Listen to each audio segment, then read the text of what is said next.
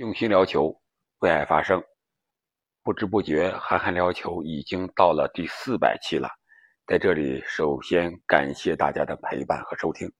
那本期节目呢，我想把这第四百期还是说给中国足球，说给中超吧。毕竟这是我们自己的联赛。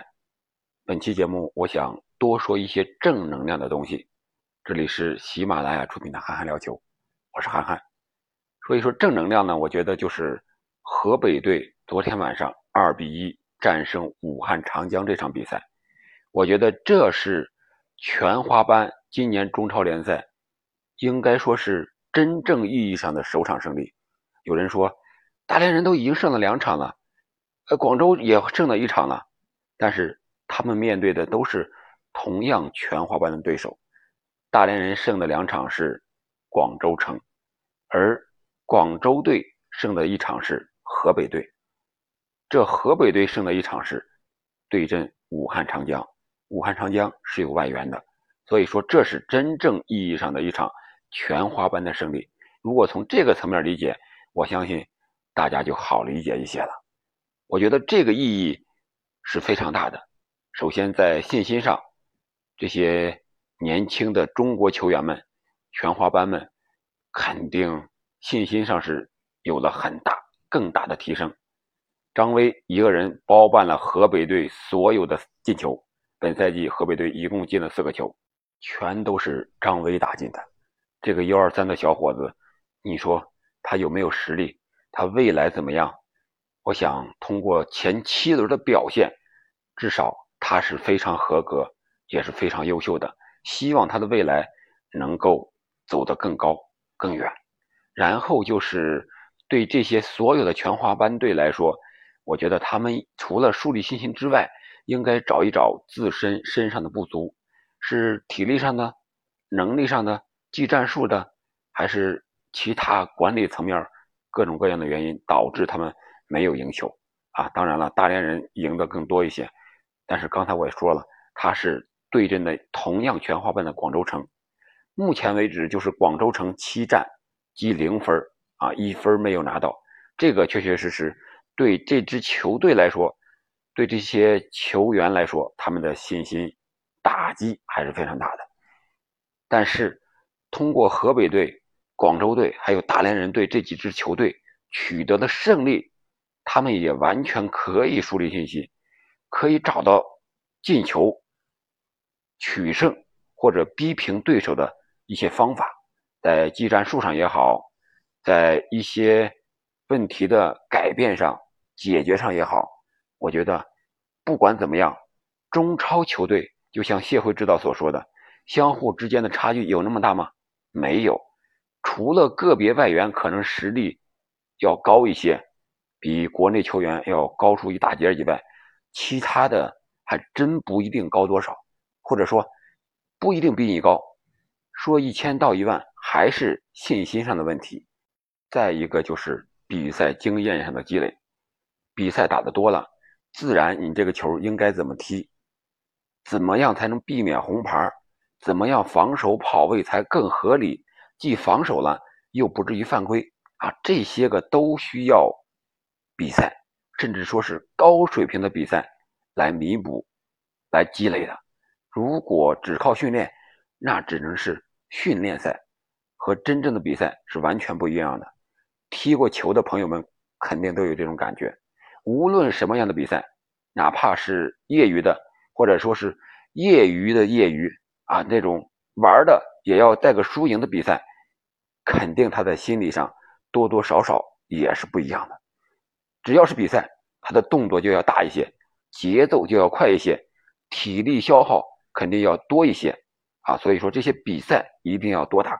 现在中国足协组织了青年的联赛，我觉得这个很好，让这些球员在年轻的时候，在需要比赛的时候多打比赛，多打高水平的比赛，这样他们的能力才能快速的成长提升。不要在十七八岁的时候该打比赛的时候了，结果还在足校里每天见不着高水平的队员和自己的同班的师兄弟们还在那儿练基本功呢。这样肯定是不符合足球发展规律的。这个时候人应该都走出去见世面了。人的成长不也是这样吗？十七八岁该上大学了，该出去见世面的时候了。如果你还上初中小学，那说明你的能力和智商都不行嘛。这和踢球，我觉得是一个道理。我们也可以看到，这些个全华班的球队在和其他球队比赛过程中，七轮过后，总体上来说是一场比一场表现要好。协会指导也说了，他们三比零战胜广州城之后，觉得这是到目前为止大连人队踢的最好的一场比赛。而河北队呢，前六轮都输了，第七轮终于是二比一取胜了，这也是非常不容易的，确确实实是全队整体拼搏的一个结果。除了河北队这场比赛，国安这场比赛我也是时断时续，基本上是。看完了整场比赛的直播，零比零，这场比赛是一个闷平。足球场上没有过多可讲的东西。赛后的新闻发布会啊，这个谢峰指导的发言，确确实实有些情商太低了。或者说，我觉得作为其他的任何一名主教练都不应该说这样的话。他是怎么说的呢？主要意思是说，这个外援。达布罗水平不行，和之前的外援相比差得太远了，所以我几场比赛都把他换下去了。作为一名主教练，在赛后的新闻发布会上，当着众多媒体，你能说这样的话吗？这让外援情何以堪？你如何管理自己的球队？你是这样认为自己的球员的吗？那国内的球员，其他的球员会怎么看呢？所以我在前期的节目中，国安队多次以多打少的时候都没有取胜，我就说谢峰指导该下课了。你看看他这种情商，怎么能带中超球队？怎么管理好北京国安这样的老牌劲旅？我觉得这是他的一个薄弱的环节。相比于你看昨天同样输球的武汉长江，人家李金羽李指导就说责任在教练组。哎，这相比来说，这情商就高多了吧？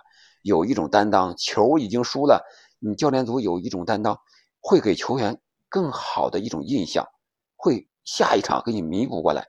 你倒好，直接甩锅外援，这样的主教练谁会给你卖命呢？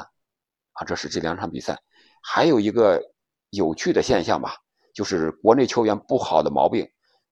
第七轮我也陆陆续续的看了几场比赛，有一场是上海德比。申花对上港，当时他们的队长，上海申花的队长曹云定换下场的时候，边往下走，边摘着队长袖标，嘴里还在那骂骂咧咧的。我不知道他骂的是谁，但是都是中国人，一看那个嘴型，那就是国骂。还有一个就是，应该是任航，他是武汉三镇的，本轮他是替补出场。在对阵广州队，其中有一个角球，应该是防守角球的时候，我不知道他嘴里骂的是什么啊，也是国骂，对着这个广州队的年轻的小将，意思是说，啊，你小玩意儿，你注意点啊，你不要给我什么什么什么乱七八糟的，肯定有这方面的东西，在球场上有一种恐吓也好，威慑也好，这是中国球员的一毛病。还没完呢，还有一个张成栋。国安队的，当时可能是这个成都蓉城的队员动作有点大，说是上肘了啊。这个张成东一边比划着肘子，一边和主裁判说，然后这个主裁判说没事啊什么之类的，张成东就对着人家这个年轻的小球员啊直接说啊你等着什么什么什么意思？肯定就是也是这类似的威胁的话。我想这就是中国球员的毛病，你有球踢球。没球，好好的你就该干什么干什么得了。你为什么要骂人呢？在球场上，这种语言和行为，我觉得应该杜绝。可能有的人会说啊，这是一种战术要求啊，是一种心理战。但是我觉得这不是心理战，他就是以老欺少啊，以大压小。我是曾经的国家队的队员，我是中超的老人，我踢多少年球了？你十八九岁、二十来岁的小伙子，毛还没长全呢，你给我叫板，你给我老实待着，有点以大压小、欺小的这种感觉。我觉得球场上只要上到球场，不管他是十六还是十八，不管你是三十八还是四十，同样都是球员，你不要倚老卖老，以大欺小，这样就不好了。球场上，职业赛场上拼的是职业素质，拼的是整体和个人的能力，而不是你这种行为，你骂骂咧咧的这种行为，这样不好。我们踢过球的，在业余赛场上也是这种，碰到。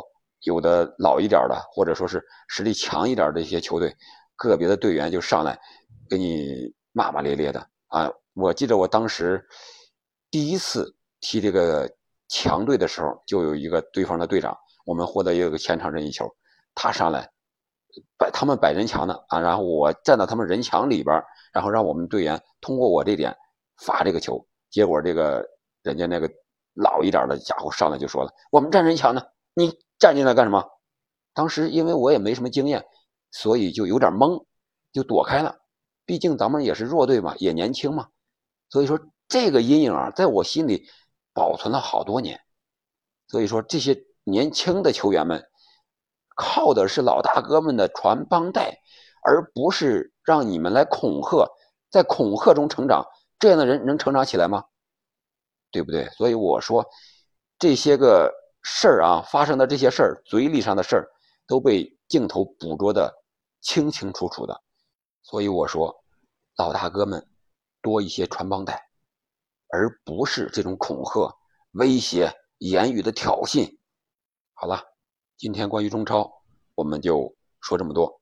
希望以后中超赛场多一些正能量的东西，我们在节目中也会及时捕捉到中超赛场上每一次。每一点闪光的正能量的东西，和大家到时候来聊一聊。如果你看到什么了，想听一听中超的什么正能量的东西，也欢迎在评论区留言，我们一起来聊。好的，再次感谢您的陪伴和收听。四百期节目，我们为中国足球呐喊助威。我们下期再见。